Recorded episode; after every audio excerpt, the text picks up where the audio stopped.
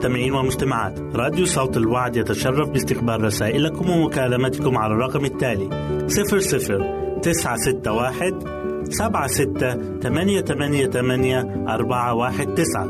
نشكركم ونتمنى التواصل معكم. والسلام علينا وعليكم.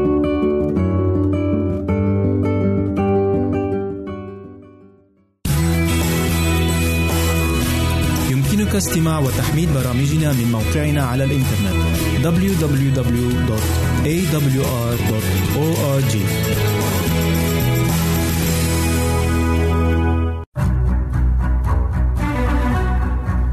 أعزائي المستمعين والمستمعات تتشرف راديو صوت الوعد باستقبال أي مقترحات أو استفسارات عبر البريد الإلكتروني التالي راديو في مرة أخرى بالحروف المتقطعة R A D I O at A L شرطة W A A D نقطة تي في والسلام علينا وعليكم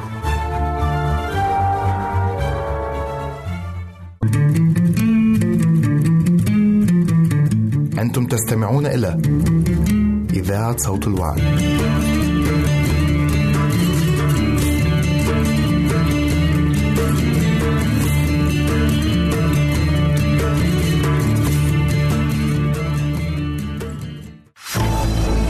أعزائي المستمعين والمستمعات راديو صوت الوعد لا يكتفي بخدمتكم عبر الموجات الصوتية فقط بل وإنه يطرح لكم موقعا إلكترونيا يمكنكم من خلاله مشاهدة أجمل البرامج الدينية الثقافية الاجتماعية وغيرها من المواضيع الشيقة.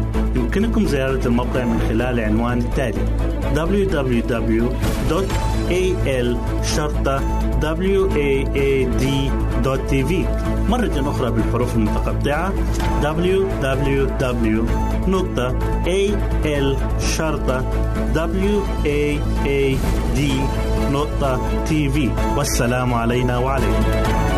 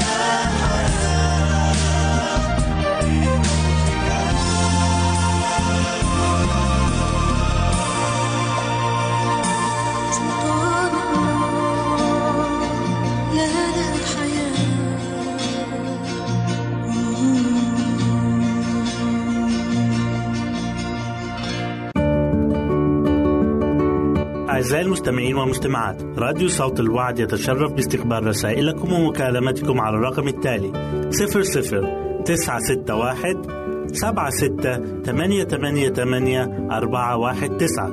نشكركم ونتمنى التواصل معكم. والسلام علينا وعليكم.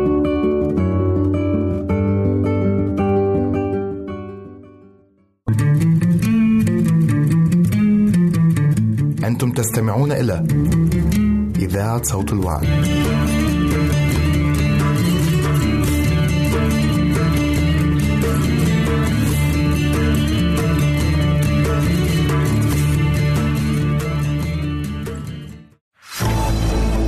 أعزائي المستمعين والمستمعات راديو صوت الوعد لا يكتفي بخدمتكم عبر الموجات الصوتية فقط بل وإنه يطرح لكم موقعا إلكترونيا يمكنكم من خلاله مشاهدة أجمل البرامج الدينية الثقافية الاجتماعية وغيرها من المواضيع الشيقة. يمكنكم زيارة الموقع من خلال العنوان التالي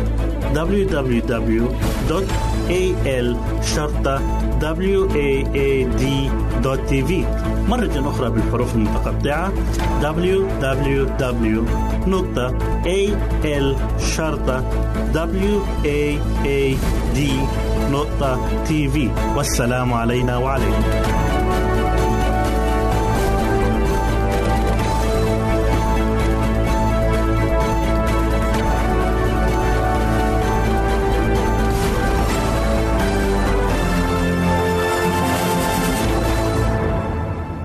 وسهلا بكم مستمعينا الكرام في كل مكان. يسعدني أن أقدم لكم برنامج أطفالنا زينة حياتنا. وحلقة اليوم بعنوان الطعام والفطام. متى بلغ الطفل الشهر الخامس أو السادس فإنه يصبح قادرا على تناول طعام غير الحليب وعصير البرتقال. فإذا كان يعيش على حليب أمه فإنه يستمر في الرضاعة مرة كل أربع ساعات وأربع وجبات في اليوم عوضا عن خمس. كما أنه يستمر في تناول من 100 إلى 200 جرام من عصير البرتقال في اليوم أو ربما أكثر من ذلك. وإذا كان يعيش على حليب القنينة فإنه يكون قد فطم باكرا ويكون قادرا على تناول لتر من الحليب تقريبا بما فيها الزبدة أيضا. يغلى هذا اللتر من الحليب ويسكب في أربع قناني. يعطى الطفل قنينة كل أربع ساعات أي أربع وجبات في اليوم الواحد. وهذا المقدار من الحليب هو أساس طعام لمدة أشهر عديدة لا بل سنوات مستقبلة. ولكن سواء كان الطفل يعيش على حليب أمه أو على حليب القنينة يجب من الآن فصاعدا أن يتناول طعاما آخر مع ما يتناوله من الحليب أو ربما يتناول كمية من الحليب أكثر من اللتر. لا سيما إذا كان الحليب خاليا من الزبدة أو منقسم منها. الحبوب. يضاف إلى طعام الطفل الآن شيء من الحبوب الناعمة. مثل دقيق النشا من الذرة الصفراء. تطبخ هذه جيدا ويعطى منها الطفل لأول مرة ملعقة صغيرة مخففة بقليل من الحليب. وأفضل وقت لذلك هو وجبة الساعة العاشرة سواء كان من الثدي أو من القنينة. ثم تزاد هذه الكمية تدريجيا حتى تصل إلى ملعقتين أو ثلاثة كبيرة. هنالك أنواع أخرى من الحبوب الناعمة يمكن استعمالها لهذه الغاية. مثل الشوفان المسحوق المنخول بمنخل ناعم حتى لا يبقى فيه خشونة البتة. وعندئذ يمكن إعطاء الطفل بعد كل وجبة قطعة من الخبز المحمص أو كعكة قاسية ليمصها أو يعض عليها. ثم عوضا عن الحبوب يتناول الطفل مع الحليب المغلي الخبز المحمص. ويجب أن تكون الحبوب كاملة أي محتوية على المواد المؤلفة منها والخبز من الحنطة الكاملة. الخضر. عندما يتعود الطفل أكل الحبوب أي بعد أسبوع أو أسبوعين من وجبة الحبوب الأولى يجب أن يعطى بعض الخضر في وجبة الساعة الثانية أو كقسم من وجبته في الساعة السادسة. يجب طبخ جميع الخضر جيدا. ثم هرسها هرسا ناعما ومزجها بقليل من الحليب وتقديمها إليه بواسطة ملعقة صغيرة في وجبة الساعة الثانية. ثم تزاد تدريجيا إلى أن تصبح ملعقتين أو ثلاث ملاعق كبيرة. يضاف إلى الخضر قليل من الملح ولكن ليس الزبدة أو أي نوع آخر من الدهن. ويمكن البدء بالبطاطا المطبوخة جيدا ممزوجة بقليل من الحليب. ثم السبانخ أو الجزر المهروس أو اللوبيا الخضراء المهروسة الممزوجة بقليل من البطاطا. ثم تنقص كمية البطاطا المطبوخة إلى أن يصبح الطفل قادرا على تناول نوع من الخضر فإنه يمكن استعمالها بالتناوب. مرة هذا النوع ومرة أخرى النوع الآخر. فتنال البطاطا دورها مرة في الأسبوع أو يمكن مزجها بأنواع الخضر الأخرى ولكن يجب عدم استعمالها لتقوم مقام الأنواع الأخرى من الخضر أو لتستعمل بالإضافة إليها. يمكن استعمال مهروس البازلاء أو حتى القرنبيط حوالي الشهر التاسع أو العاشر. ومن المهم جدا أن يتعود الطفل أكل هذه الخضر لأن هذا يقلل كثيرا من المشاكل المستقبلة. فضلا عن أن الطفل في هذه السن يحتاج كثيرا إلى الأملاح المعدنية التي تحتوي عليها هذه الخضر. تلك الأملاح التي تحسب جوهرية لنمو الطفل. الفطام. يمكن فطام الطفل في أي وقت ما بعد الشهر السادس دون أن يكون في ذلك خطر عليه مع أن الأفضل إرضاعه إذا أمكن إلى الشهر التاسع أو العاشر. وعند البدء بإعطائها الحبوب أو الخضر فإن الأفضل أن تعطى هذه الأطعمة الإضافية قبل كل وجبة وذلك لكي لا تشبع قابليته من الحليب. فلا يعود يقبل على هذه الأطعمة بشوق ولذة. ومع هذه الوجبات أو الأطعمة الإضافية غالبا ما تقل كمية الحليب المستقاة من الثدي. ويستحسن تشجيع الطفل على كميات أكبر من الحليب المغلي لأن بهذا الغليان يصبح أسهل على الهضم وأسلم للطفل. استموت فيها الجراثيم المضرة. وتزاد كمية الحبوب تدريجيا وكذلك الخضر أيضا حتى يأخذ من كل منها ثلث أو نصف فنجان. كما تزاد كمية الحليب أيضا مع الحبوب والأفضل شربه من الفنجان وبذلك يصبح الاعتماد على حليب الأم أقل فأقل حتى متى جاء وقت الفطام يتم الانتقال دون إزعاج. أما الأطفال الذين يرضعون من القنينة والذين قد تعلموا باكرا أن يشربوا فإنهم يجتازون عملية الفطام دون أن يحتاجوا إلى القنينة إلا لتناول كميات الماء وعصير البرتقال المعينة لهم قبل الآن. وكلما قرب الطفل من الاستقلال عن القنينة وعندما يصير في السنة الأولى من عمره كان ذلك أفضل لأنه إذا دخل السنة الثانية وقطع منها شوطا بعيدا وهو لا يزال معتمدا على القنينة فإنه يصعب جدا فطامه عنها. وهذه مشكلة أصعب من فطم الأطفال الذين يرضعون من ثدي أمهاتهم. إلى هنا نأتي أعزائي لنهاية برنامجنا أطفالنا زينة حياتنا. وإلى لقاء آخر على أمل أن نلتقي بكم. تقبلوا مني ومن أسرة البرنامج أرق وأطيب تحية. وسلام الله معكم. يمكنك استماع وتحميل برامجنا من موقعنا على الإنترنت www.awr.org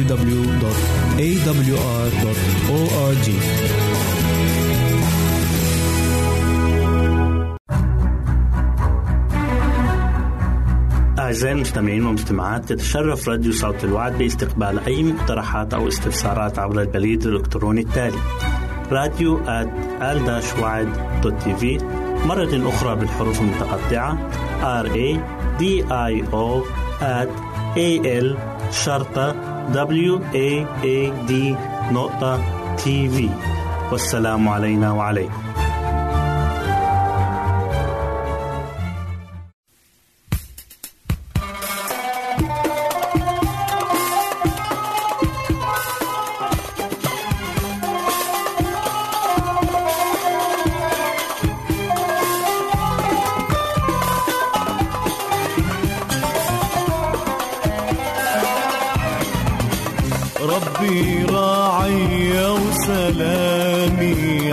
ما أحتاج لي سواه في الجنوب هو طعامي.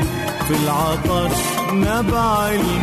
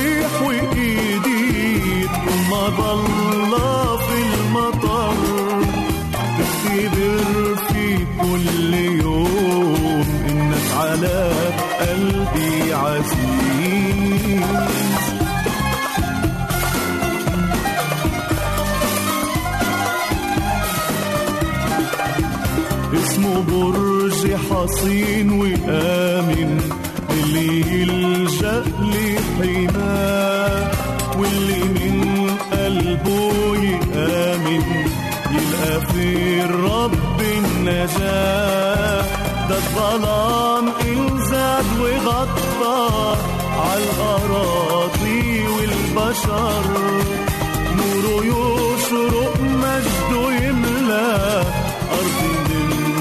من طلب وصبر قال لي ما تخافش في دخولك وخروجك من الخطر. هسترك من الريح وإيدي ما ضل في المطر. قال لي ما تخافش في دخولك وخروجك من الخطر. هسترك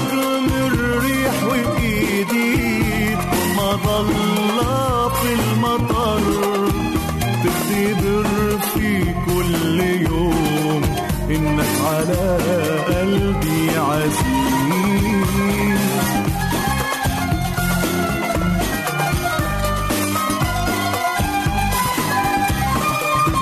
يمتلي الفم بمديحه وافتخر طول عمري بيه من هداني للمراعي من حملني على منكبي لا عوز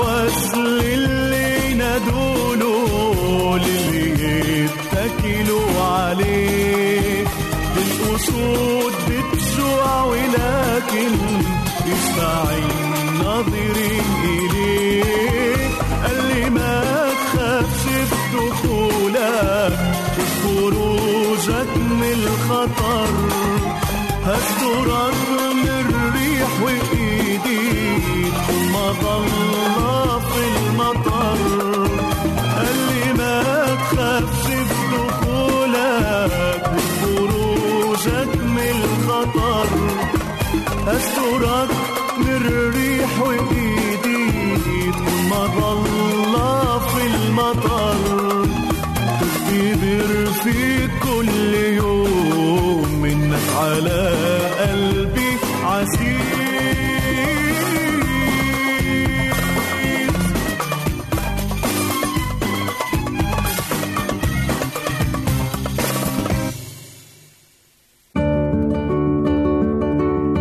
أعزائي المستمعين والمستمعات راديو صوت الوعد يتشرف باستقبال رسائلكم ومكالمتكم على الرقم التالي 00 961 سبعة ستة ثمانية ثمانية ثمانية أربعة واحد تسعة. نشكركم ونتمنى التواصل معكم. والسلام علينا وعليكم.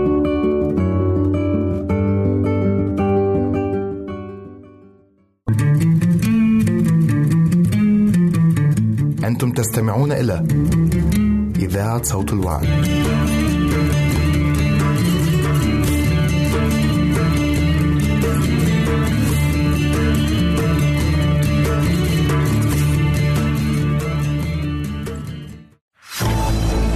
أعزائي المستمعين والمستمعات راديو صوت الوعد لا يكتفي بخدمتكم عبر الموجات الصوتية فقط بل وإنه يطرح لكم موقعا إلكترونيا يمكنكم من خلاله مشاهدة أجمل البرامج الدينية الثقافية الاجتماعية وغيرها من المواضيع الشيقة. يمكنكم زيارة الموقع من خلال العنوان التالي www.al waad.tv مرة أخرى بالحروف المتقطعة www.al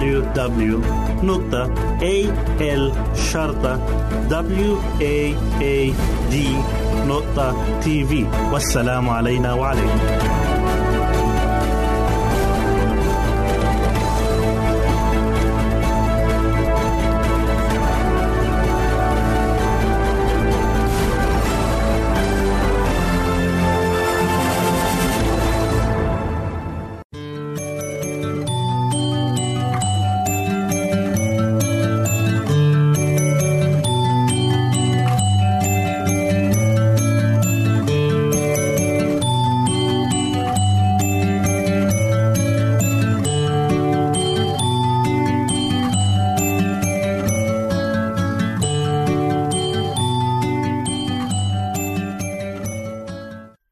الحلوين أهلا بيكم في برنامج قصص وحكايات لأحلى صبيان وبنات.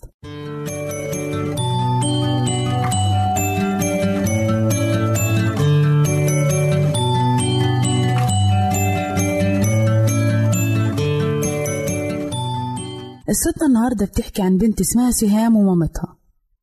البنت دي بتبلغ من العمر حوالي سبع سنين. وفي طريقهم هما ماشيين من بيتهم في الأرياف للمدينة مروا بمجموعة من الصبيان. كانوا بيصيحوا بأغرب وأعلى الأصوات. فسألت سهام مامتها وقالت لها يا ماما هما الأولاد دول بيعملوا إيه؟ قالت لها أنا معرفش تعالي نشوفهم بيعملوا إيه. وكانوا الصبيان بيزعقوا ويقولوا أهلا مرحبا سامي نادر. وقعدوا يقولوا أسماء.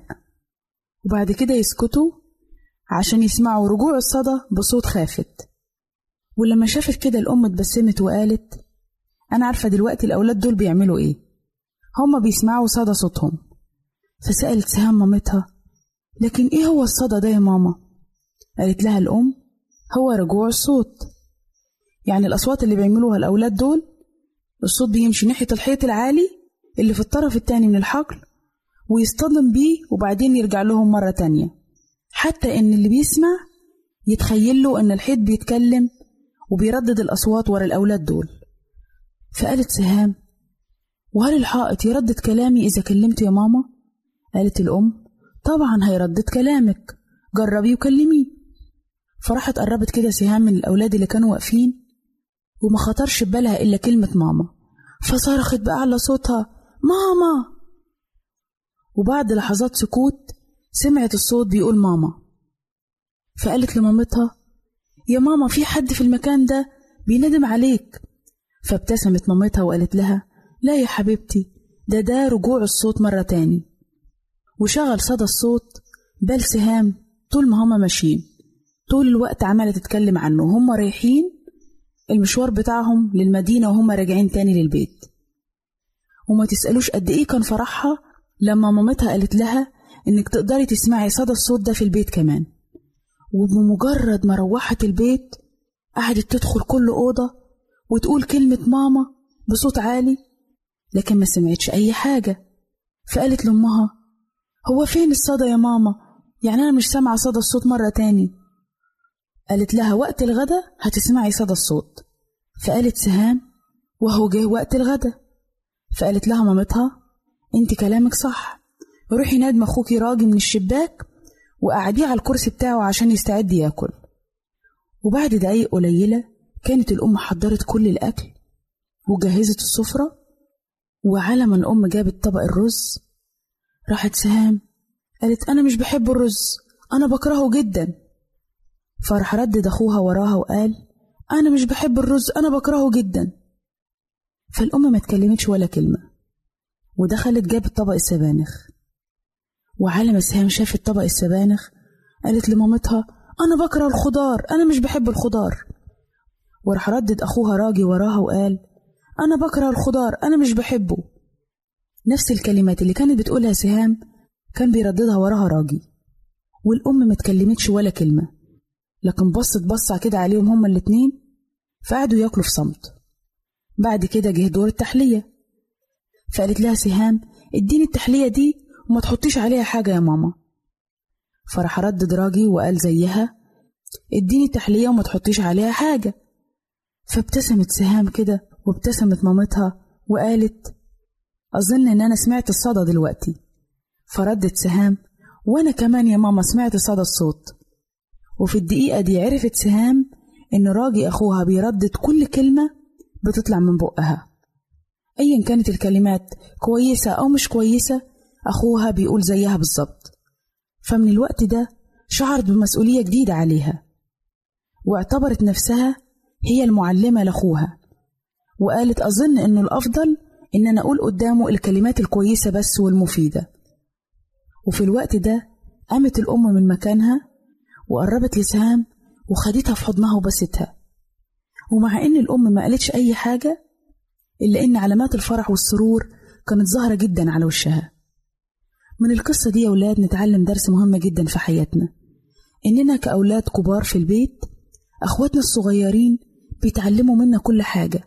إن تصرفنا تصرفات كويسة هما يعملوا زينا. وإن تصرفنا تصرفات وحشة هما برضو هيعملوا زينا. لأنهم بيبصوا علينا وبيعملوا زي ما إحنا بنعمل. فياريت نكون إحنا قدوة ليهم زي ما إحنا كمان. الرب يسوع قال لنا اتبعوا أثر خطواتي. زي ما إحنا بنمشي في طريق ربنا وبنتعلم منه نعمل الصح إحنا كمان أخواتنا الصغيرين بيتعلموا مننا.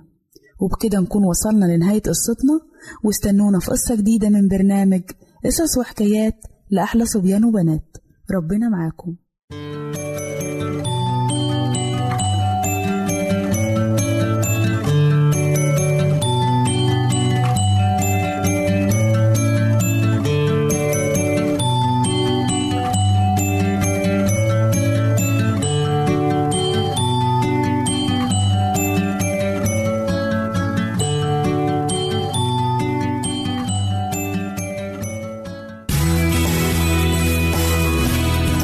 استماع وتحميل برامجنا من موقعنا على الإنترنت www.awr.org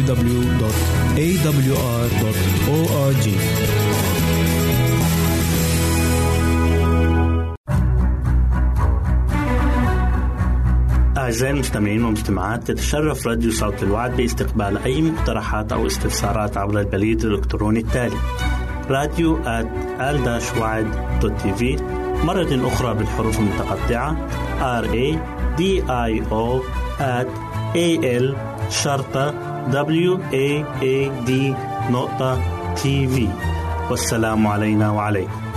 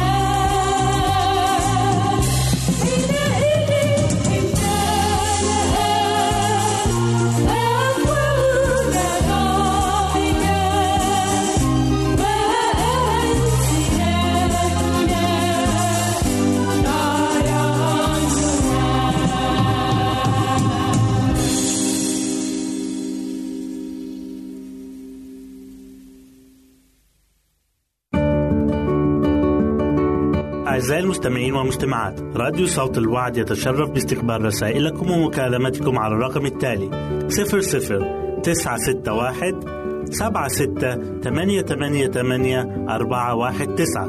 نشكركم ونتمنى التواصل معكم. والسلام علينا وعليكم.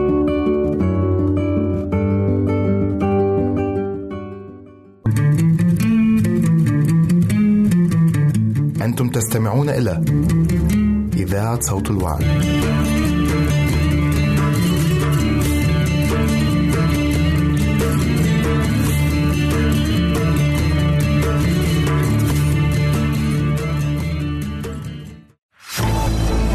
أعزائي المستمعين والمستمعات راديو صوت الوعد لا يكتفي بخدمتكم عبر الموجات الصوتية فقط بل وإنه يطرح لكم موقعا إلكترونيا يمكنكم من خلاله مشاهدة أجمل البرامج الدينية الثقافية الاجتماعية وغيرها من المواضيع الشيقة. يمكنكم زيارة الموقع من خلال العنوان التالي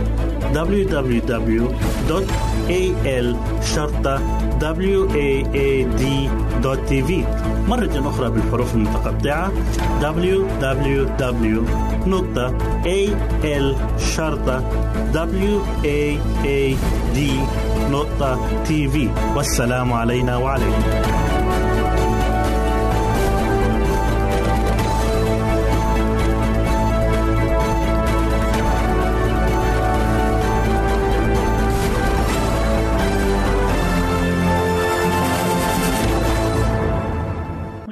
الكرام مرة أخرى أرحب بكم من جديد في حلقة اليوم في برنامجكم بيت جنتي الذي يتناول شؤون الأسرة من الناحية الصحية والثقافية والاجتماعية والتربوية. حلقة اليوم بعنوان صورة الله في عقول الأطفال. ترى أي صورة يعززها طفلك في عقله عن الله؟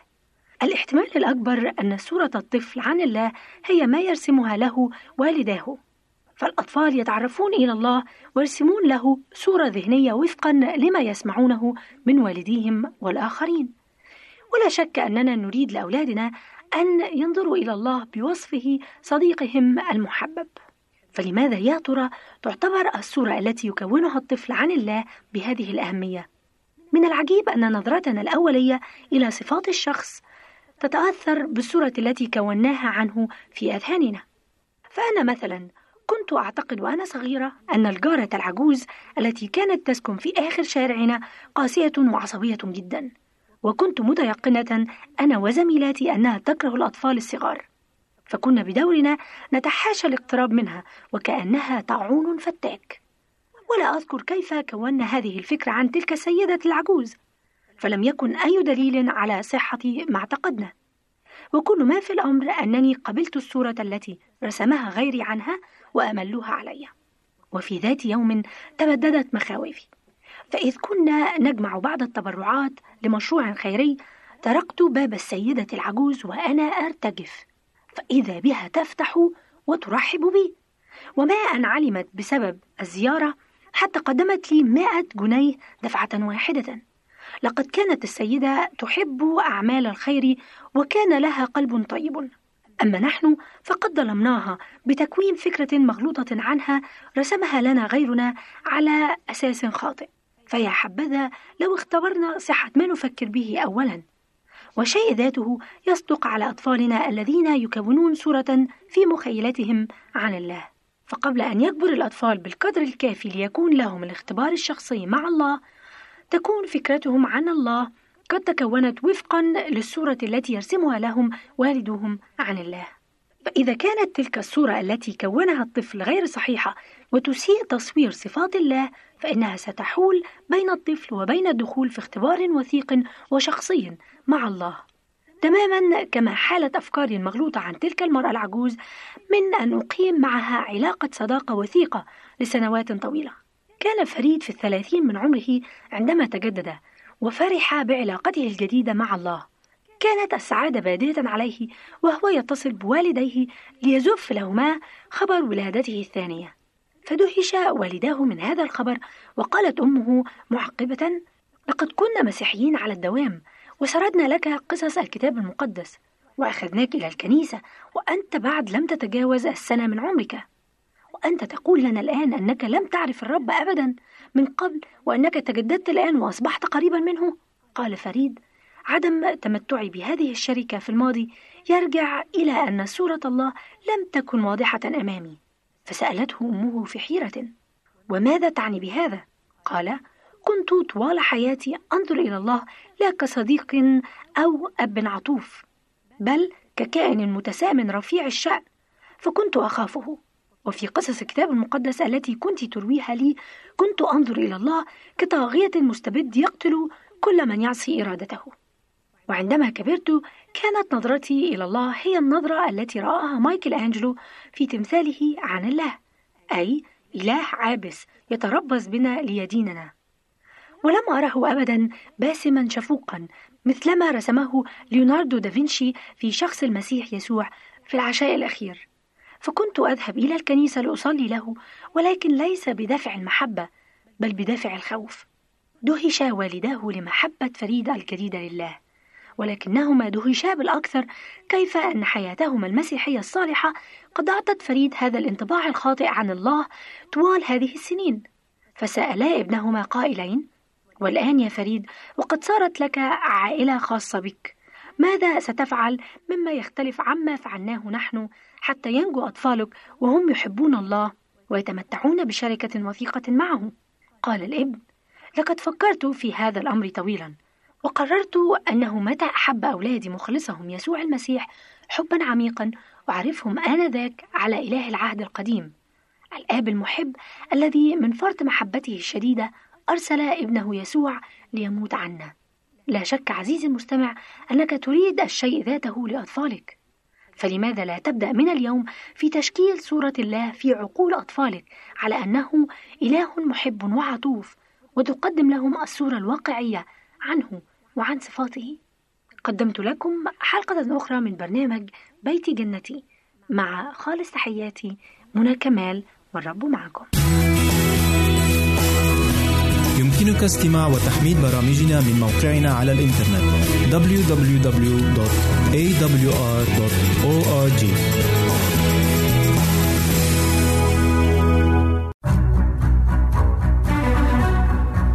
أعزائي المستمعين والمستمعات تتشرف راديو صوت الوعد باستقبال أي مقترحات أو استفسارات عبر البريد الإلكتروني التالي راديو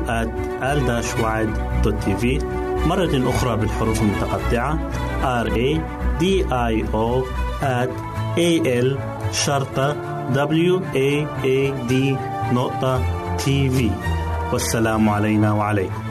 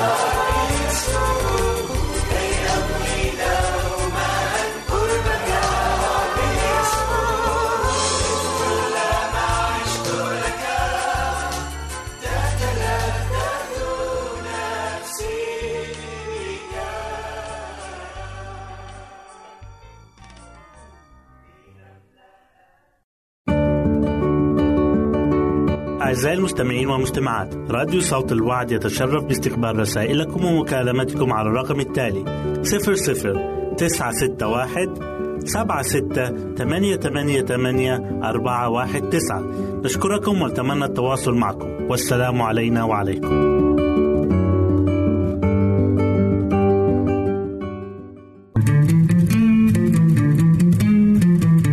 أنتم تستمعون إلى إذاعة صوت الوعد.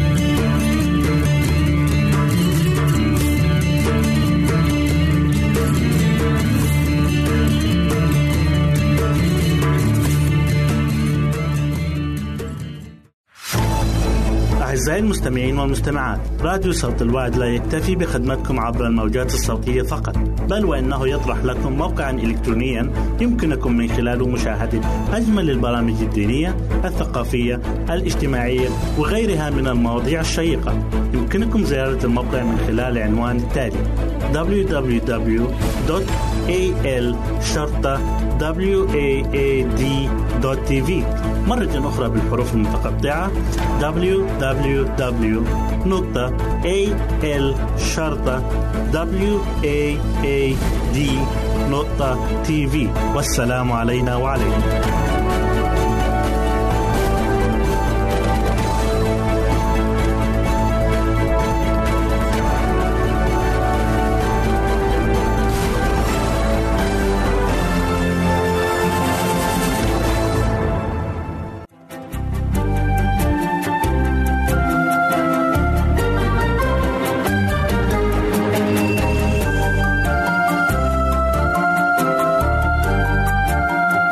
أعزائي المستمعين مرة أخرى نرحب بكم في حلقة جديدة من برنامج دروس حياتية من عائلات كتابية. نريد أن نكمل ما تكلمنا عنه في الحلقة السابقة عن العمل والسعادة التي تمتع بها أبوينا الأولين آدم وامرأته في الجنة قبل دخول الخطية. وهنا نفهم الكتاب المقدس أن الله كان يأتي ويلتقي بآدم وامرأته في الجنة. وطبعا ده كان بيعتبر من أسعد وقت بالنسبة للإنسان الوقت الذي كان يقضيه مع الخالق. ولكن بعد دخول الخطية نسأل هل للإنسان فرصة أخرى أن يتقابل مع الله مثل ما كان آدم وامرأته؟ كان الله يلتقي كما قلنا مع أبوينا الأولين وكانا يتعلمان منه الكثير. وهذا أيضا كان من أسباب سعادتهما. ويمكن هذه النقطة نجدها نقطة هامة جدا. فنحن كعائلات يمكننا أن نلتقي مع الله من خلال الكتاب المقدس والصلاة. ويمكن يظن البعض أن دراسة الكتاب المقدس والصلاة تتم داخل الكنيسة فقط أو داخل بيت العبادة فقط. لذلك تفتقر معظم العائلات والبيوت إلى السعادة الحقيقية. كان الله يلتقي مع آدم وامرأته في بيتهما في جنة عدن. ونحن كعائلات يريد الله أن يلتقي معنا في بيوتنا كأزواج وزوجات كآباء وأمهات وأبناء. فنحن نسمع صوته يعلمنا ويرشدنا من خلال الكتاب المقدس ونحن نتكلم معه ونتحدث إليه من خلال الصلاة. نلاحظ أيضا أن الله حذر آدم وامرأته لكن بنعرف أن حواء ضعفت وانخدعت من كلام الحية وأكلت من الشجرة وأعطت آدم أيضا وأكل نريد أن نعرف ما هي الأسباب التي جعلت حواء تضعف وتنخدع برغم تحذير الله الواضح. وأي دروس ممكن أن نستفيد منها وتستفيد منها كل زوجة في كل أسرة وعائلة. هناك أسباب كثيرة جعلت حواء تضعف وتنخدع وأول هذه الأسباب أنها سمعت لكلام الحية وقبلت كلمات ضد تحذيرات الله. الله يقول لا تأكلا من شجرة معرفة الخير والشر. والحية تنصح حواء بالأكل منها. الله يقول موتا تموتا والحية تقول لن تموتا. السبب الثاني نلاحظه وهو يهمنا كعائلات وبيوت أنها انخدعت وضعفت عندما ابتعدت عن زوجها عندما ابتعدت عن آدم. وثقت في حكمتها وقوتها أنها قادرة أن تكتشف الشر وتثبت في وجهه لكن للأسف ضعفت وسقطت. للأسف هناك كثير من الزوجات يتصرف مثل حواء تشعر أن لديها الحكمة والذكاء ما يكفي ليجعلها تتصرف في كثير من الأمور العائلية بمعزل عن زوجها أو بنوع من الاستقلالية. أنا لا أنكر أن هناك كثير من الزوجات حكيمات وأذكياء ولكن في الحياة العائلية أراد الله أن تكون الحياة تعاون ومشاركة. حواء كان لديها أيضا حكمة وذكاء ولكن لو كانت قريبة في ذلك الوقت من آدم زوجها كانت ستكون في أمان أكثر. ومن الجائز كان آدم سينصحها بالابتعاد عن الحية وعدم الإصغاء لها وبالتالي لن يكون هناك سقوط في الخطية. يا ليت كل زوجة وكل زوج يتعلم أن الحياة الزوجية مشاركة وتعاون. لا يصلح أن كل طرف من طرفي الزواج يعمل بمعزل عن الطرف الآخر. نقرأ في سفر الجامع أصحاح أربعة وعدد تسعة وعشرة. اثنان خير من واحد لأن لهما أجرة لتعبهما صالحة لأنه إن وقع أحدهما يقيمه رفيقه. وويل لمن هو وحده إن وقع إذ ليس له ثاني ليقيم. هنا توضح هذه الآية أن الاثنان أفضل ممن هو وحده.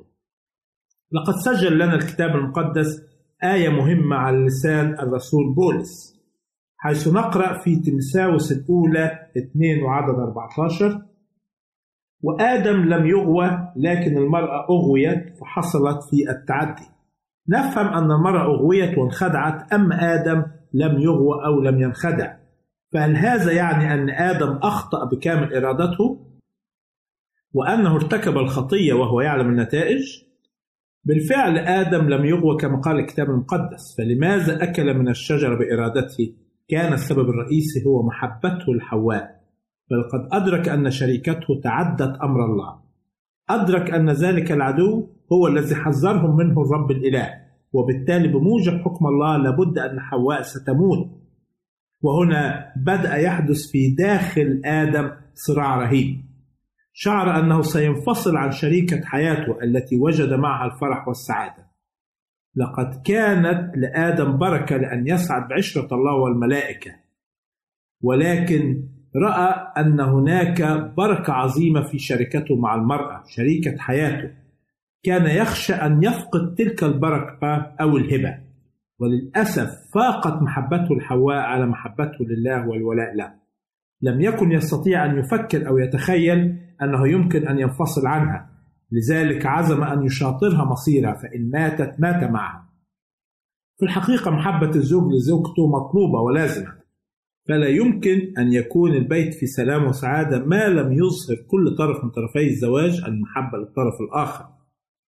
ولكن الخطأ الكبير الذي وقع فيه آدم هو أن محبته لزوجته كانت أكثر من محبته لله. يجب أن تكون محبتنا لله أولا. لأنه هو أساس حياتنا وسعادتنا وسلامنا. أعزائي المستمعين سعدت أن أكون معكم في هذه الحلقة وحتى نلقاكم في حلقة أخرى.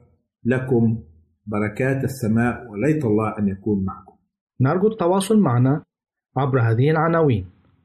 للتشات www.al-waad.tv وللرسائل radio at al-waad.tv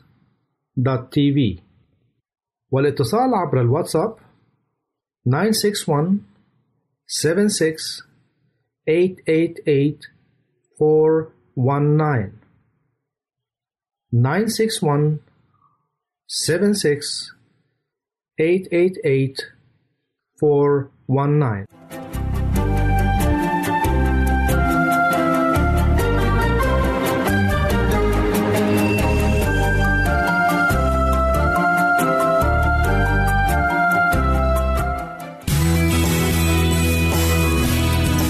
استماع وتحميل برامجنا من موقعنا على الإنترنت www.awr.org